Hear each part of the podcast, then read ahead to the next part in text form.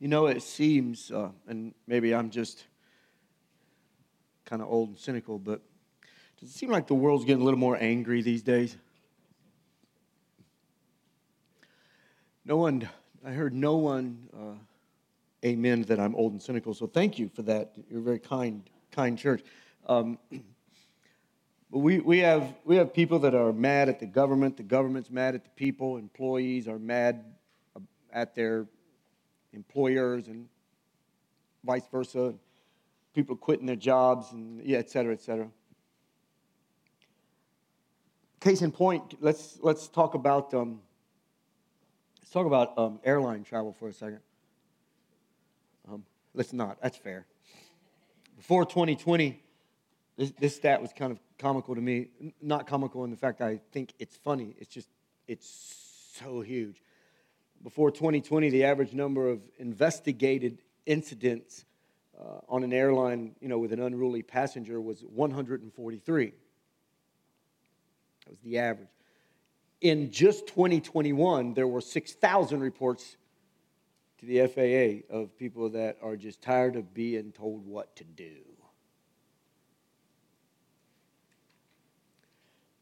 It almost feels like there's something underneath it all that's brewing. There's something that is just bigger than the obvious. It's, it's bigger than the talking points that media brings up. It's just, it's just bigger than it's bigger than a pandemic and it's bigger than an election and it's bigger than your disdain for the opposite political party. It's bigger than that. What I want to talk about today is what happens and what does it look like and what do we do when bitterness has taken root.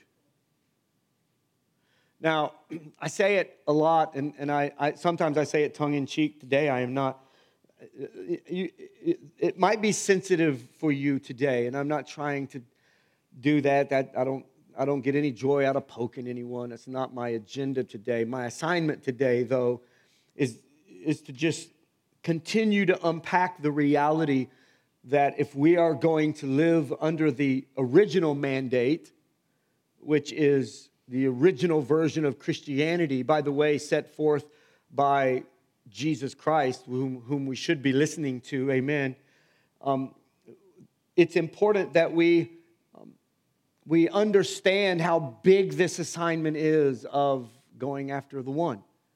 And you've heard us say this now for quite a few weeks, and I don't know how much longer you'll hear us saying it, but our desire is that it would just get down in all of us, starting with me, uh, and, and it would become our driving force it won't be add another program to the body Dayton. It will be why don't we just get out and find those that need Jesus? Amen.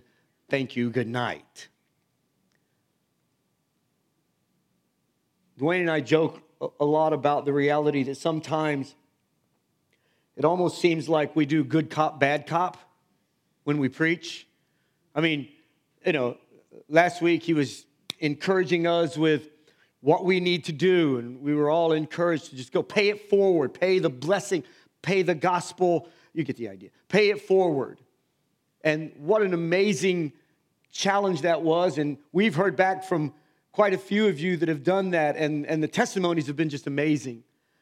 Of course, then I come back and say, that's all well and good, but we have things in our life that will keep us from going after the one. And I'll draw that straw and I'll talk about that because we can know what to do and then have a block inside of us in our spirit in our heart even in our mind that will keep us from doing what we know to do. Uh, deep in last wednesday I, I talked about the reality that we can get so busy doing good things that we forget why we're doing good things and now we don't have time to go get the one. Amen. You gonna help me you gonna help me preach today somebody all right, all right, cool, cool, cool. And so today, I want to consider the cancer inside and outside the church walls in the church of Jesus Christ that can kill any move we try to propagate as we move with God, and that is bitterness. I want to read a statement from Psychology Today, from the magazine Psychology Today, and it, it'll be on the screen behind me. You can follow along, but I, I, want, I want you to just feel the weight of this. Somebody much smarter than me said this All bitterness starts out as hurt. Pause. Somebody say amen. I, I won't even ask you to raise your hand if you've ever been hurt. Well, that's just foolishness. If you've been in church five minutes, you've been hurt by the church. And the church owns that. Thank you. The church owns that. We, we, we, we can kick our own when they're down. Amen. God forgive us. All bitterness starts out as hurt, and your emotional pain may well relate to viewing whoever or whatever provoked this hurt as having malicious intent. Pause. Whether they did or not, when you get hurt, you think they meant it. They planned it, and they were trying to take you out. I, I, if, if, you've, if you've been here long, you, you know, I can, I can be somewhat sarcastic, and I'll go for the joke, man. I really will. And, and I'm trying to mature a little bit in, in my senior years, but here's the reality. here's the reality. Um, I'm going for it most of the time. And if you had my vantage point right now, many times Miss Kim would look at it and she's like, no, you're, you need to bail on that joke. I know where you're going. But sometimes, even in that, in, in my lack of wisdom in that, many cases, it can seem like I'm being malicious when, when that's not my motive. But when you've been hurt, you don't even care what the motive was. You know you've been hurt, and you can view whoever and whatever provoked this hurt as having malicious intent. Continuing anger and resentment is what we are likely to experience whenever we conclude that another has seriously abused us. And left to fester, that righteous or justified anger eventually becomes the corrosive ulcer that is bitterness. That's not written by a Christian, that's not written by a pastor, by a church leader. It's written by a psychologist that understands the damage and the danger of bitterness. I fully know that talking about bitterness can expose a wound in some of you because of what we're going to be required by Scripture to do. And, and all I ask is that you would hear my heart, that I'm not making light of whatever has happened to you, whomever has hurt you. That is so not my point. That's not my purpose. It's really not. But I'm not a psychologist, I'm not even a counselor, but the reality is, I own the Word of God and I read the Word of God and I study the Word of God. So all I can tell you is what it says. And so I'm not being condescending, I'm not taking lightly whatever you have been through, but I ask you to hear the Lord today as we read His Word, because you've not given me permission to expose your hurt. And I understand that. And I just thank you for the opportunity to even share a message that has to do with your hurt, because it's a big deal. So, whereas I don't know most of your hurts, I don't. Some I do. You've invited me into those, and I'll try to walk with you through those best I can, as well as Pastor Dwayne and all the other great men and women here at the Body Dayton. However, this is important. It's important that we, we understand that Jesus came to give us freedom because it's already done. And yet we live in bondage. And whether we can connect the dots and fully understand this is a very, um, it's high on the list of reasons we're not actively loving on others.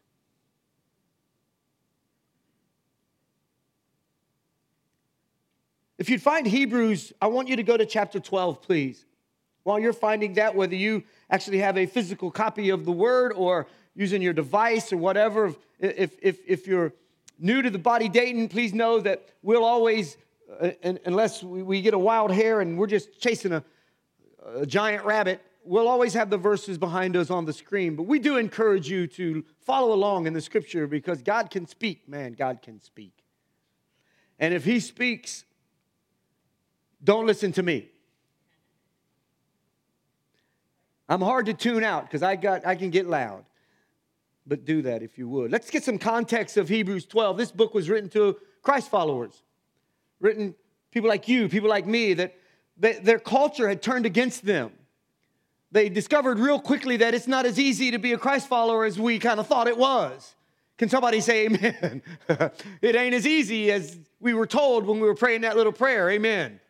All of our problems aren't solved. All of my, uh, all of my afflictions ain't healed yet. Oh, they will be, praise God.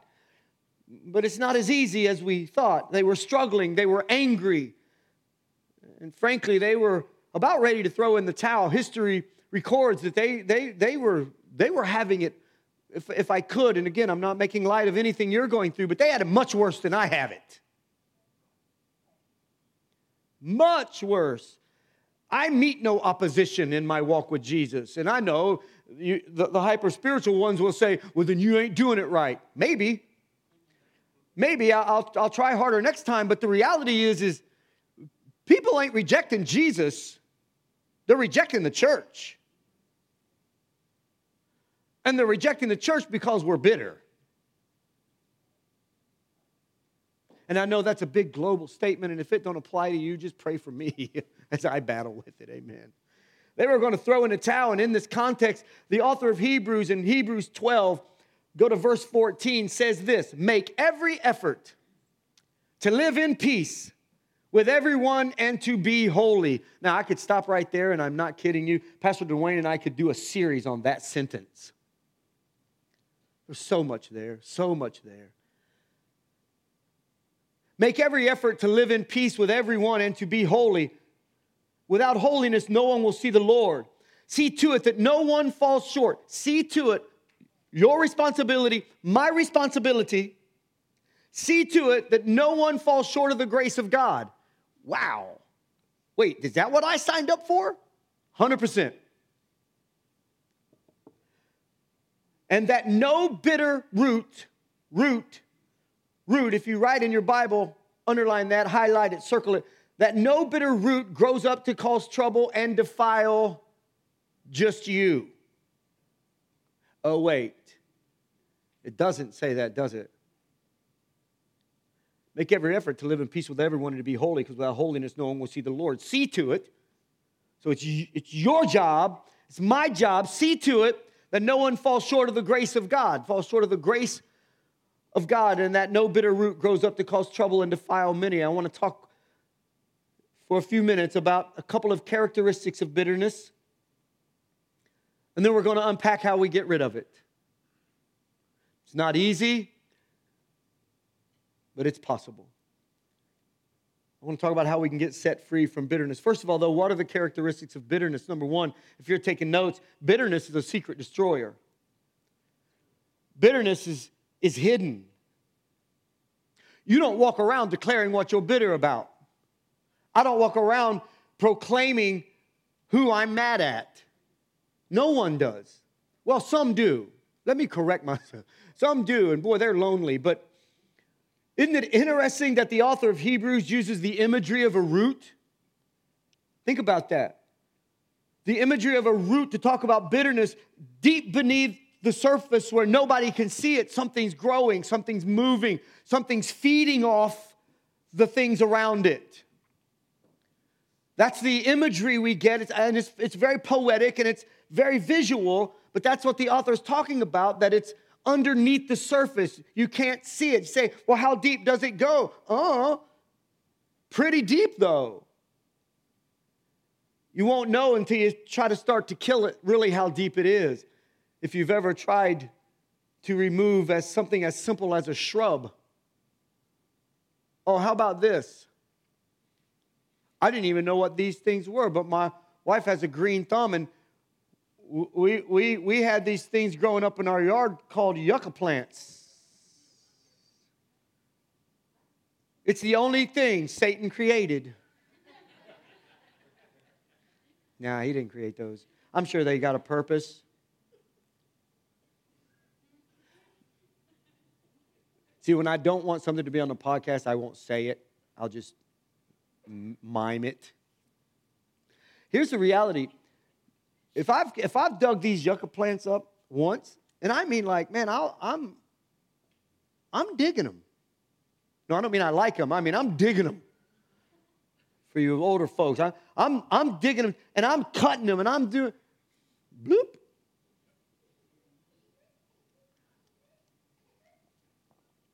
Have you thought about a, a, a fully mature oak tree? Strong base, sturdy branches, they withstand tornadoes and are immovable. And I'm not an arborist by the farthest stretch, but I read that if you take a full grown live oak, take all the roots, line them up, they will stretch more than a linear mile. I got a silver, Miss Kim and I have a silver maple in our yard that is, I mean, it's a giant sequoia and don't even know it's a silver maple. The roots stretch across our entire property into the neighbor's property. I'm just praying I don't have to like replace their plumbing. Roots roots are barely exposed. And there's never usually just one. It's what's beneath the surface that'll that'll just keep it living. It's, it's what's beneath the surface of the soul, of the heart, that will keep the bitterness alive. Hebrews said it is a root, a root of bitterness. It grows and it gets deeper and it gets deeper and it stretches farther and it stretches farther. And frankly, if I could say, out of love, I want to tell you that it's robbing many of the life that God desires for them. Because you can't seem to get past it. It's a hidden destroyer, it's a secret destroyer. destroyer. The, the roots of bitterness wrap around other things. You don't really know how bad they are until you decide, you know what, I got to break free of this. Some of us, we have bitterness towards some very, very serious things, and others of us, because the anger kind of festers and don't raise your hand, but you know somebody probably that just can't let things go. And they maybe can't let things go that aren't even a thing. Uh, you feel me? I mean, it's, it's not even it's not even they did something intentional to you and you know they didn't smack your mom and they didn't you know they didn't disparage your spouse i mean take my thing for instance a lot of it has to do when i'm in the vehicle but most of the time my anger comes out the most when I'm watching something on TV and it has to do with someone playing music and they ain't really playing it right. Now, can somebody say amen that that's just an abomination?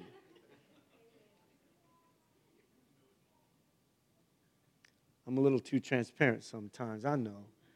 And I—I'm not talking about a mistake. I'm like, you're not even in the right key for the love of Mike. They just need to repent. But it drives me crazy. And, and, and I, I will not re-watch something or I'll stop watching a series I love. Because like he didn't play that. And it, why do I care? Because there's just some things you have passion about that you don't about other things. You, you're right. I mean, they could be working on a car. Uh, some of you guys like to watch, and maybe some of you ladies like to watch hunting shows or like car repair where they're building hot rods and stuff like that. Bro, I wouldn't know. I wouldn't know what they're doing if, if you give me a script to read along with it. But you might get frustrated. But then the reality is, some of us get riled up about insignificant things.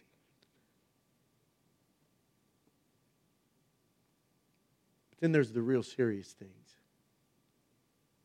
There's the serious things that have affected us deeply. I'm talking about a paralyzing offense. I'm talking about something that's happened to you. And I remember when I came back, I, I had reached a place in my ministry. This has been a, few years ago now, several years ago, maybe. I don't even remember the year, to be honest. It's kind of a blur where I had to take a sabbatical because I was just I was pounding it way too hard.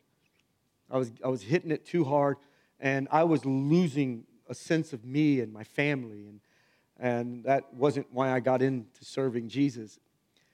And through that sabbatical and um, through Miss Kim and I seeing counselor, and uh, it, it, was, we're fine, by the way, if you're worried about that right now, we're, we're good.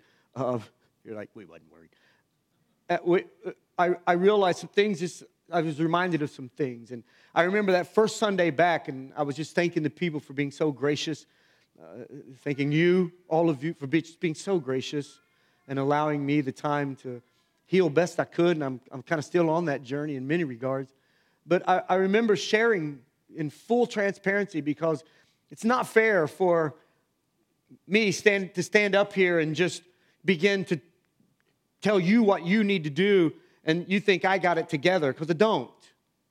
Oh, I'm, some, some areas I, I ain't doing too bad, but, but I remember sharing to the congregation why I, some things that attributed to why I was in that space and the bitterness that I had of of trying to do ministry and and you, you kind of exist, you feel like, whether it's real or not, I'm not sure I know that yet, with, with a, a knife between your shoulder blades most of the time. And the people you counted on, they really, they weren't there.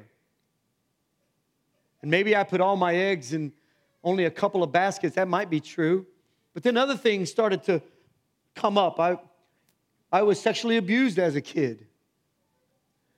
And that's a tough subject. But I need you to understand that it's part of my journey. But God. So I don't want you to think that I'm by no means trying to wag a finger about this bitterness you just need to get over. That's not this conversation, friends. That's not this conversation. This conversation is I get it.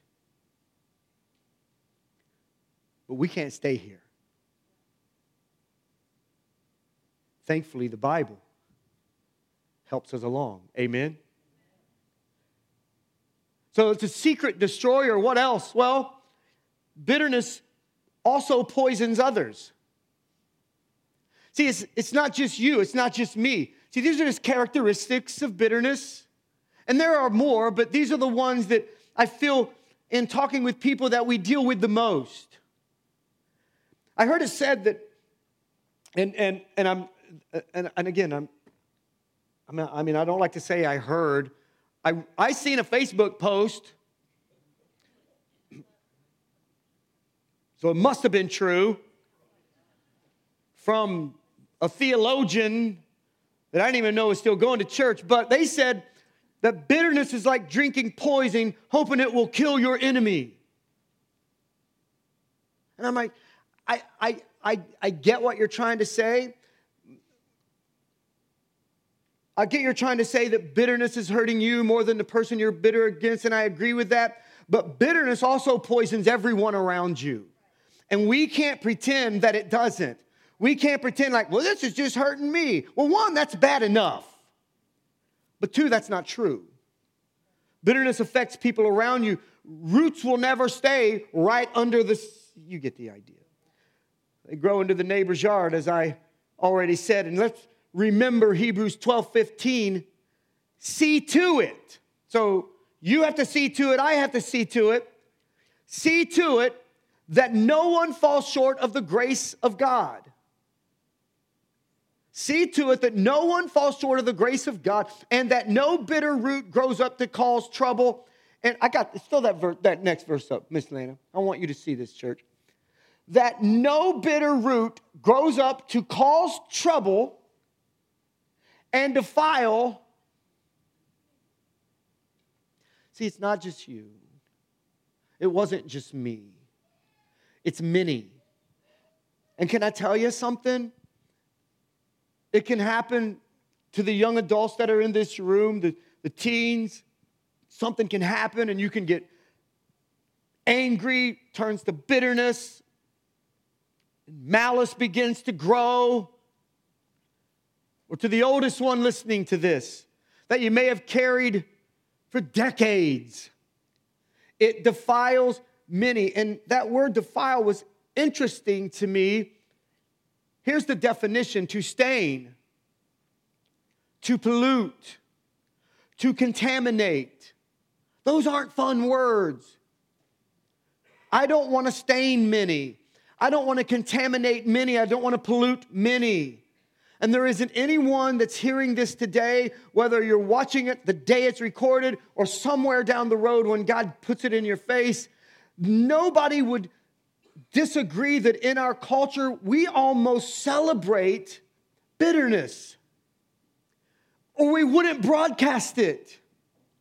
We wouldn't keep posting how much better it is now that your ex is gone. Even if it is. See, that stuff, that stuff lives down in here. And it begins to wrap around other things. Pretty soon it's wrapped around your words, then it's wrapped around your thoughts. Does anybody know what I'm talking about today? And we're beginning to contaminate and pollute on every news channel, on every social media platform, and many pulpits, amen, around a lot of the dinner tables and blogs. My life is defined by the hurt. My life is not defined by my hurt. My life is defined by the resurrected King, Jesus Christ. Not by my hurt. I've been hurt. You've been hurt. But at some point, at some point, we've got to understand I don't exist for me. I don't exist to be validated by you. I exist to increase the kingdom of God.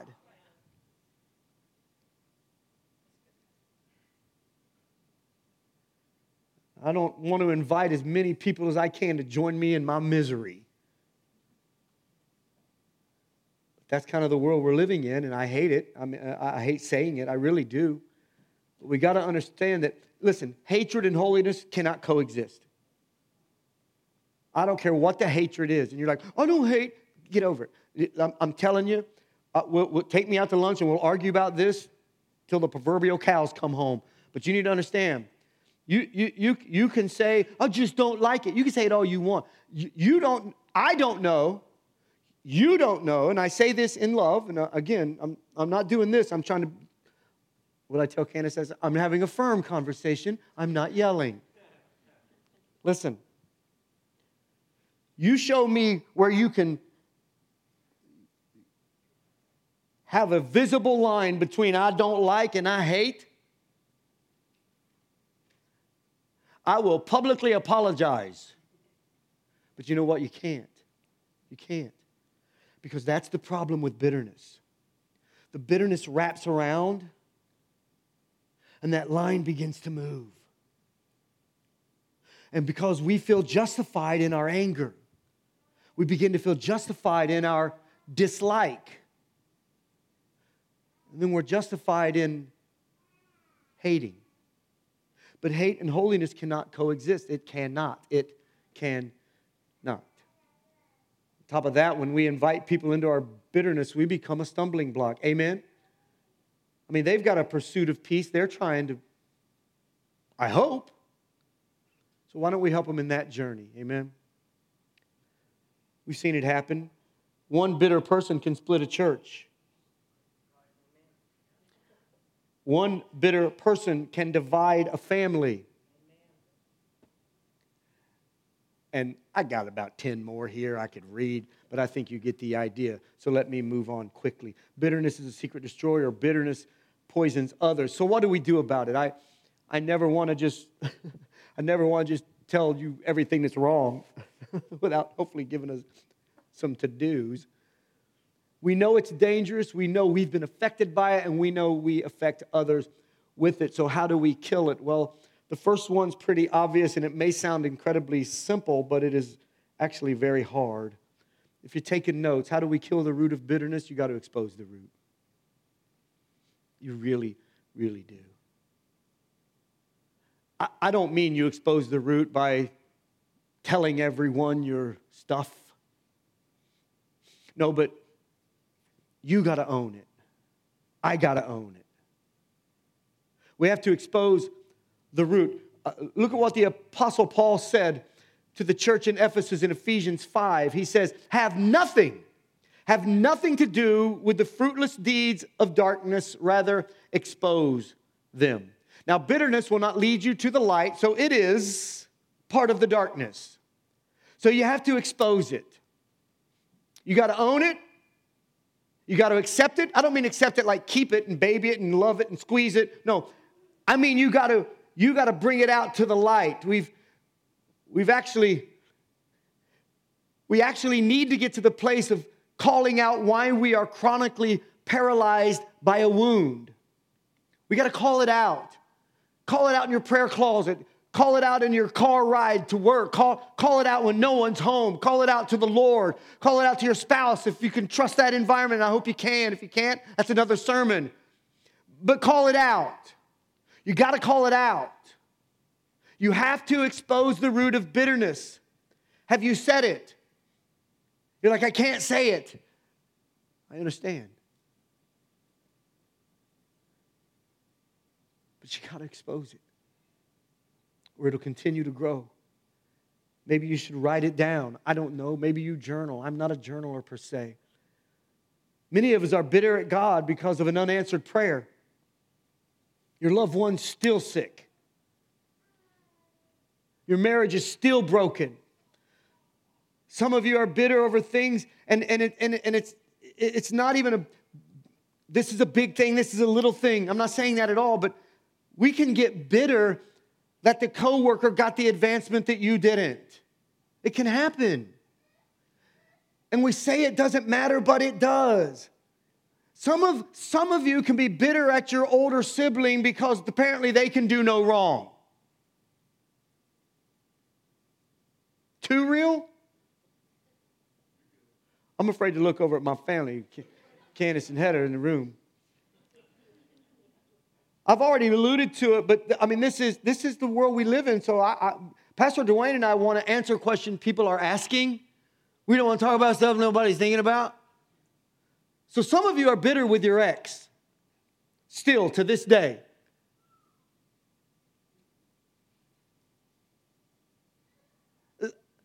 I personally can't relate to that. I had one girlfriend, I married her. But listen, the number of people that have sat across from Miss Kim and I to talk about the way it feels. Oh, I feel like I've lived it. Because you kind of carry people's burdens. Amen? I hope you do. I hope you help carry people's burdens. And you might be full of unforgiveness and bitterness towards the person that did you wrong. I understand they lied, they were unfaithful, whatever it was. I'm not downplaying it. How dare they? I'll validate you. Shame on them. But what about you? What about you? Interestingly enough, many people are bitter towards the person that are dating their ex that they didn't want.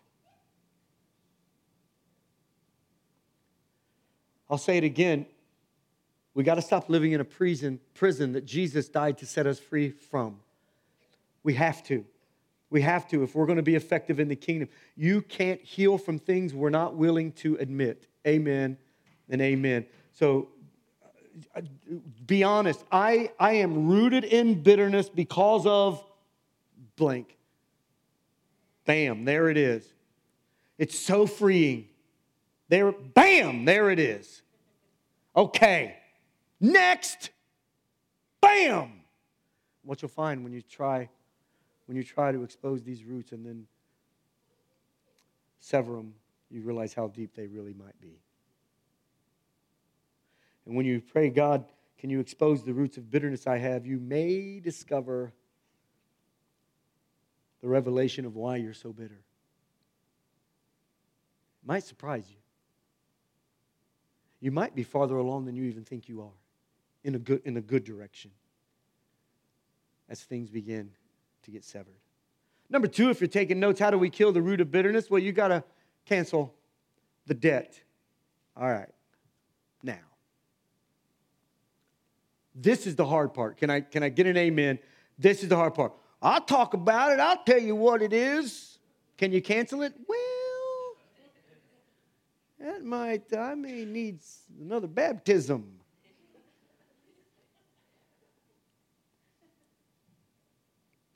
We have this picture in Scripture, we read it, where before the author tells us, make sure that no bitter root grows up and causes trouble. Before that, he says, make sure that no one misses the grace of God.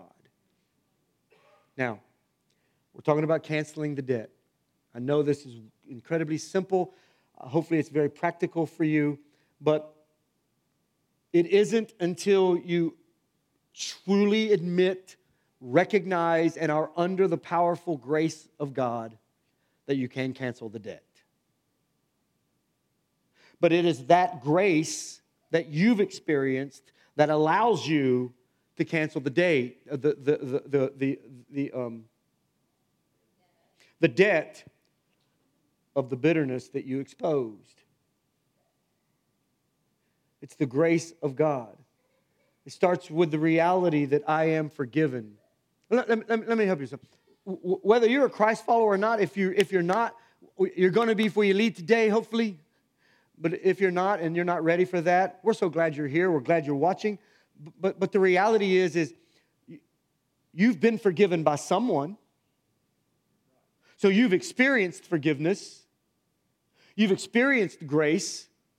Oh, not, not the kind I'm talking about, about Jesus, but you've experienced it. And the way you cancel a debt is by understanding you've, you've, you've experienced someone canceling yours. Okay? Maybe not. I should let Tom preach this. Oh, yeah, yeah, yeah. Yeah, easy for you to say. You ain't looking at these people right now. All right. All right. We'll dial it, we'll dial it back. Pastor Dwayne, we're going, we're going, I'm, I'm reverse engineering this thing. You ever been forgiven by someone? Raise your hand. Ever, 100% participation, please. All right, all right, all right, all right. Some of you. Here's the thing. Here's the thing. If you've been forgiven by God, raise your hand. All right. All right. Some of you need new friends because God's forgiven some of you, but you don't think anybody's in the human realm has ever forgiven you. I'm sorry to hear that. That is the gateway of understanding I am now capable of canceling the debt because you have been forgiven to some degree on some level. But you got to be willing. You got to be willing to step into that. It starts with reality that you didn't deserve it. Uh, and, and, and before it sounds like I'm, I'm saying you a lot, I don't deserve the grace of God. But man, I get it. And He gives it abundantly. And because of that, canceling the debt, it's not easy, but it's no longer impossible. Because I'm reminded of how my debt was canceled on the cross. Amen again, the author of Hebrews says, make sure, see to it. It's your responsibility. You can't withhold the grace of God. Make sure no one misses the grace of God. How can I do that, Jeff? By not showing it. By not showing the grace of God because you're just mad about it. You've now withheld the grace of God to others. Jesus told a story in Matthew 18. You can turn there if you want. A servant owned an enormous debt. You know the story. A servant owned an incredible debt he could not pay back. And he was scared to death because he had to go before the master and he had to tell him, I can't, I can't pay you back. I'm, I'm, I did the best I could, but I got laid off and, you know, kid got sick and I just, I can't pay it. So I'm going to get thrown into prison. I'm going to get killed. I understand that. But this happened in Matthew 18 27. Your Bible says the servant's master took pity on him, canceled the debt, and let him go. So the, so the master said, You know what? It's all good. You're free. Just, just go on, live your life. So he went out and he saw a fellow servant owed him a fraction of what he owed. The master said he owed him a fraction of what he owed the master, who, by the way, just had forgiven his debt. And instead of reciprocating grace, instead, this happened in verse 30. He went off and had the man thrown into prison until he could pay the debt. Now, some people were passing by and they saw this play out. So they went and told the guy that forgave him the first time, the master, they went and said, You're not going to believe this. The guy you just forgave and canceled all of his debt, I mean, he went out here choking a guy out because he owed him a little bit. The infraction wasn't even close. Well, so the master says this in verse 32. Then the master called the servant in, You wicked servant. He wasn't wicked because he owed, he wasn't wicked because he messed it up and owed money and couldn't pay it. He wasn't wicked because of that. Oh, look at this. You wicked servant. He said, I canceled all that debt of yours because you begged me to. Shouldn't you have had mercy on your fellow servant just as I had on you? Jesus said in anger, his master handed him over to the jailers to be tortured until he should pay back all he owed. And then Jesus Christ, the Son of God, says this in verse 35 This is how my heavenly Father will treat each of you unless you forgive your brother or sister from your heart. Now, there's no way possible if you heard any of that, you don't feel the weight of that. Impossible unless the, your heart is so hard that you're like, yeah, whatever, I got this. Okay, maybe so, but I'm telling you, Jesus said, verse 35, this is how my dad in heaven, who rules everything, will treat you unless you forgive your brother and sister from your heart. The gravity of not canceling a debt will destroy you. We're going to choose to give up on revenge. We've got to choose to give up on blame. Jeff, you don't know what they did to me. You're right, I don't. They deserve it. Maybe. Maybe. But can I encourage you that if we're going to live our life based on the teachings of Scripture that Jesus lived, We've got to do it like Jesus did it. Oh, and this is this is uh, I, this was said to me this week. Yeah, but Jeff, Jesus turned over them tables.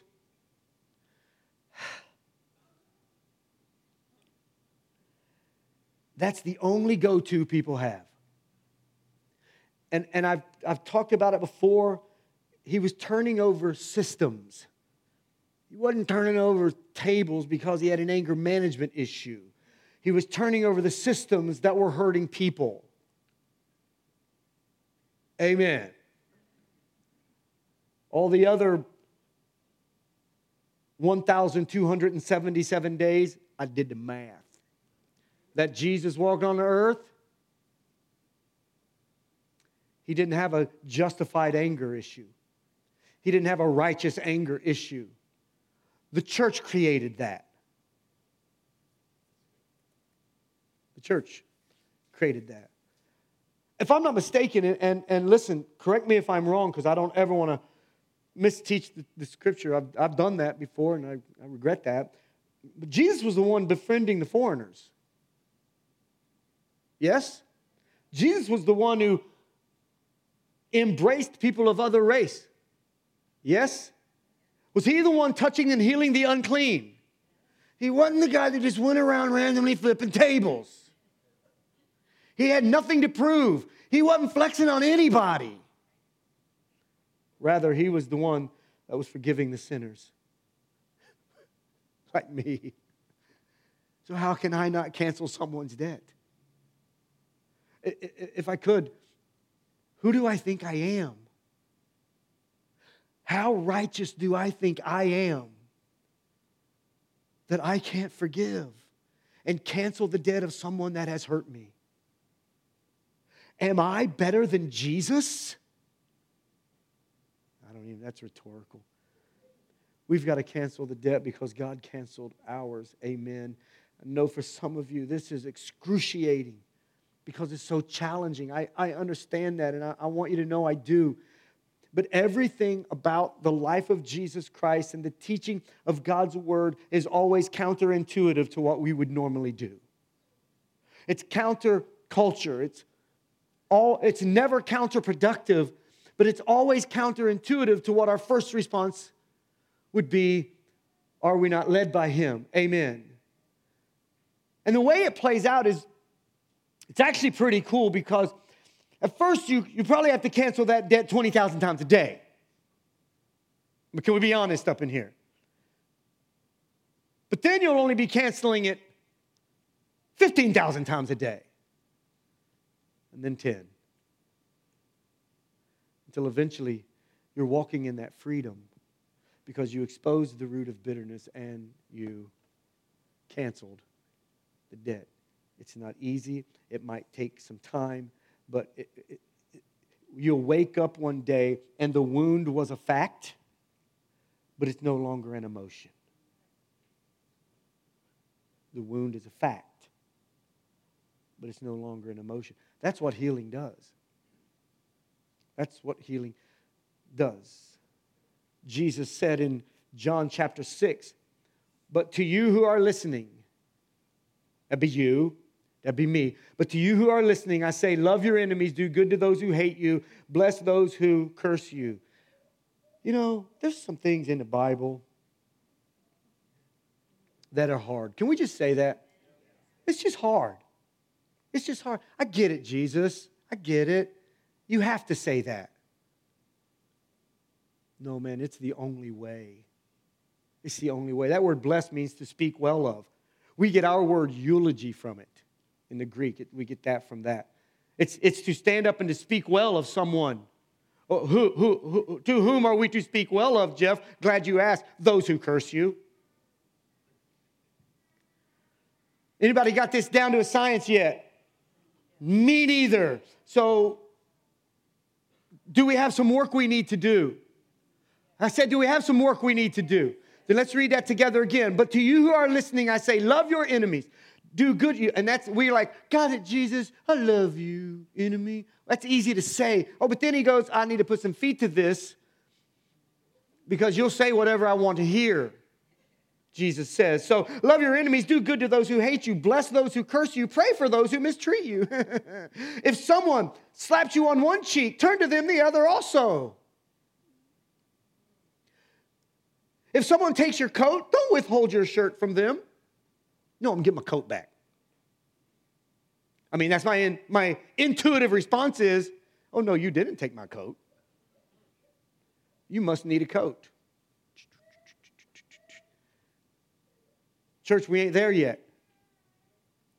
Someone takes your coat, don't withhold your shirt. Give to everyone who asks you, and if anyone takes what belongs to you, don't demand it back.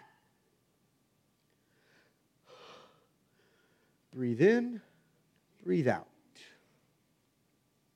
Oh, and then there's this do to others as you would have them do to you.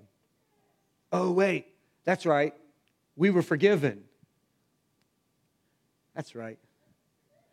Jesus isn't bad mouthing us to the Father in heaven. You know who is? The accuser. I don't want to be that. I want to be the forgiver. And I know you do too. The reason we struggle and allow a root of bitterness to grow in our lives is because we like to compare sin. I mean, I mean it's, it's, it's again, it's our intuitive response. We compare sin. Well, I ain't doing that. Right? Am I right? That's fair. That's a little bit of fair. If it don't apply to you, again, pray for the person sitting next to you. The word sin, it's an archery term. It means to miss the bullseye. Now, here's, here's what we do we have to understand what's the bullseye. Well, God's holiness is the bullseye. His righteousness is the bullseye. Well, I only missed, missed it by a millimeter. He missed it by a mile. On earth, that's measurable. But Jesus Christ died for the millimeter and he died for the mile. And when I elevate myself to judge position and say, I can compare what I'm doing and what I'm thinking and what I'm saying and what I'm withholding from you or that group of people because of how I feel about it. I've not yet crucified myself and been resurrected in Christ because I'm still on my own throne. And I'm not the king of my life. Don't want to be the king of my life. Oh, God, I don't want to be the king of my life. When you and I realize what we've been given, we just can't withhold it. And here's another interesting aspect, and, and, and I'm, I'm, I'm, I'm closing. This is a vulnerable part of this, and, and, I, and I'm not, and I'm not, I'm not trying to make a point. Please know that. The person I have spent the majority of my life being bitter against, you, you guys are leaning in now. Tell us, Jeff. It's me. It's me. A root of bitterness is a root of bitterness is a root of bitterness. Whether it's towards that person or the person in the mirror, it still wraps around everything. You'll feel unworthy unusable, unclean, condemned, and confined.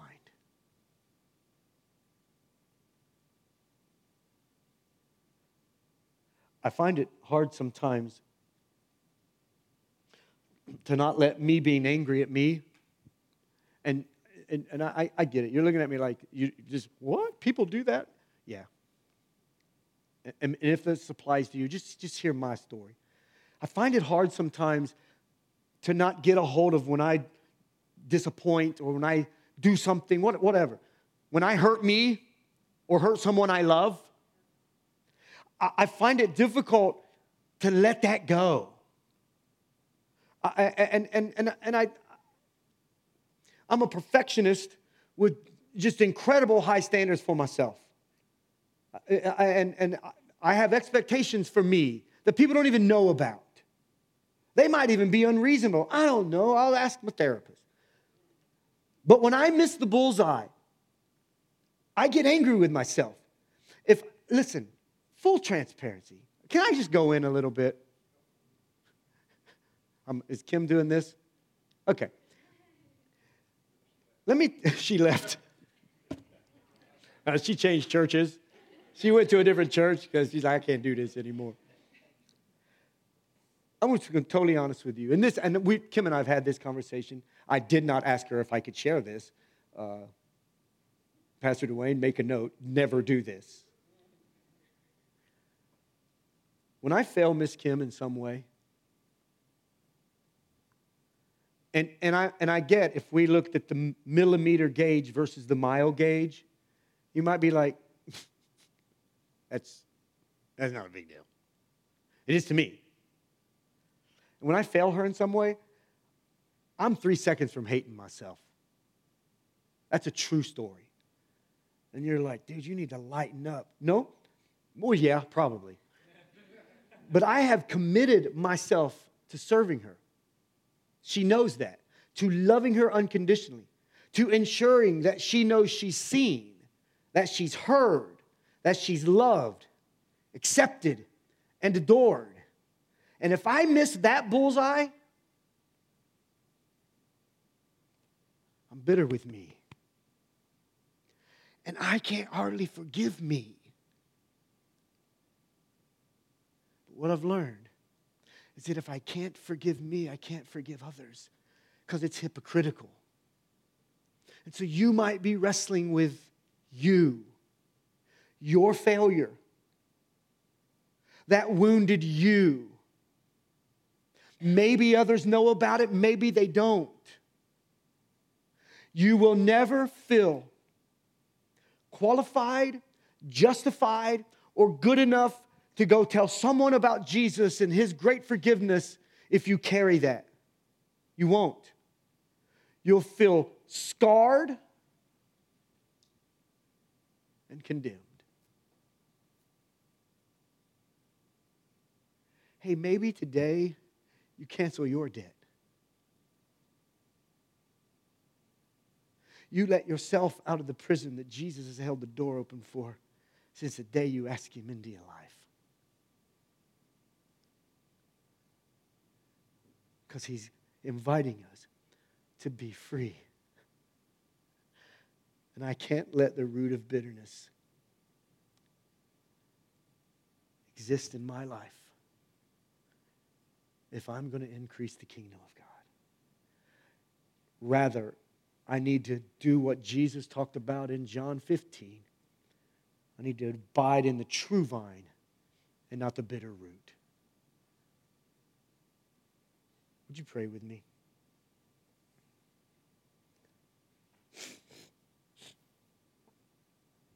Ephesians, Paul went on to write in Ephesians 4. Just stay in an attitude of prayer. Said, Get rid of all bitterness, rage and anger brawling and slander, and all the other forms of malice. Then he says, just be kind, be compassionate to one another, forgiving one another, just as Christ God forgave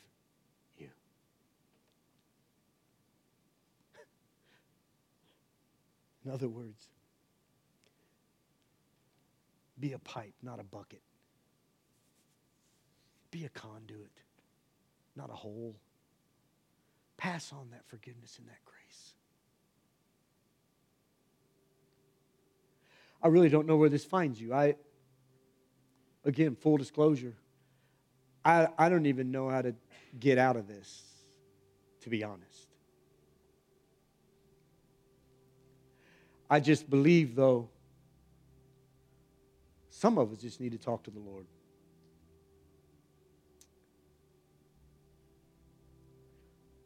Some of us need to expose the root. Maybe you just need to thank God for forgiving us, forgiving you of your sin and forgiving you every time you came back and repented. And oh, because that grace is amazing.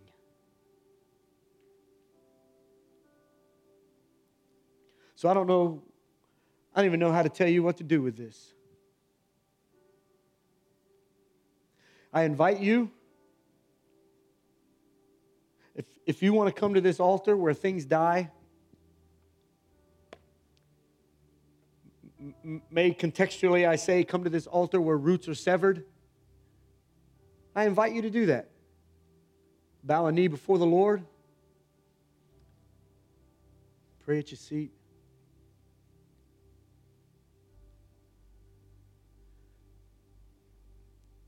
For those of you the Lord is dealing with on this subject. I ask you to stay in that attitude of prayer. Continue the communication, but make sure part of that is listening to the Lord. Let me speak to maybe somebody in here that you're not, you're not even that far in your journey yet. I mean, I mean you, you don't even feel like you have that relationship with Jesus where that forgiveness has just has just overwhelmed you. And that grace has arrested your heart. Can I say? He's here. He's bidding you to come. And if you would say, Jeff, I need, I need, I need Jesus Christ to forgive me. I need Jesus Christ to restart this journey in my life. I repent of my sins. I know I'm a sinner, and I know Jesus came. He paid the price and canceled my debt. And today, I'm coming home. If that's you, I'm just asking you, raise your hand. I just want to pray. That's all. I ain't coming down. I'm not going to. God bless you. God bless you, son.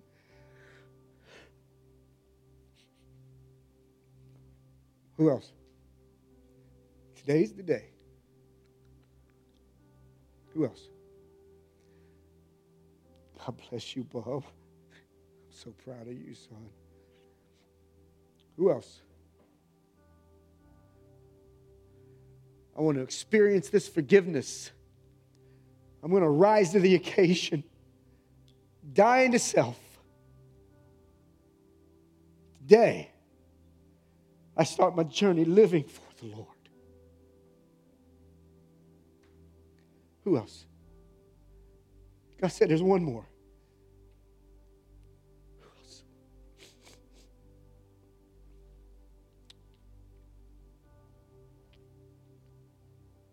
Those of you that raised your hand, I will not insult you and tell you what you need to pray. I have a feeling you've already said it. So you tell God what you need and the decision you just made. Invite Him in to cleanse you, to heal you, and to make you brand new from the inside out.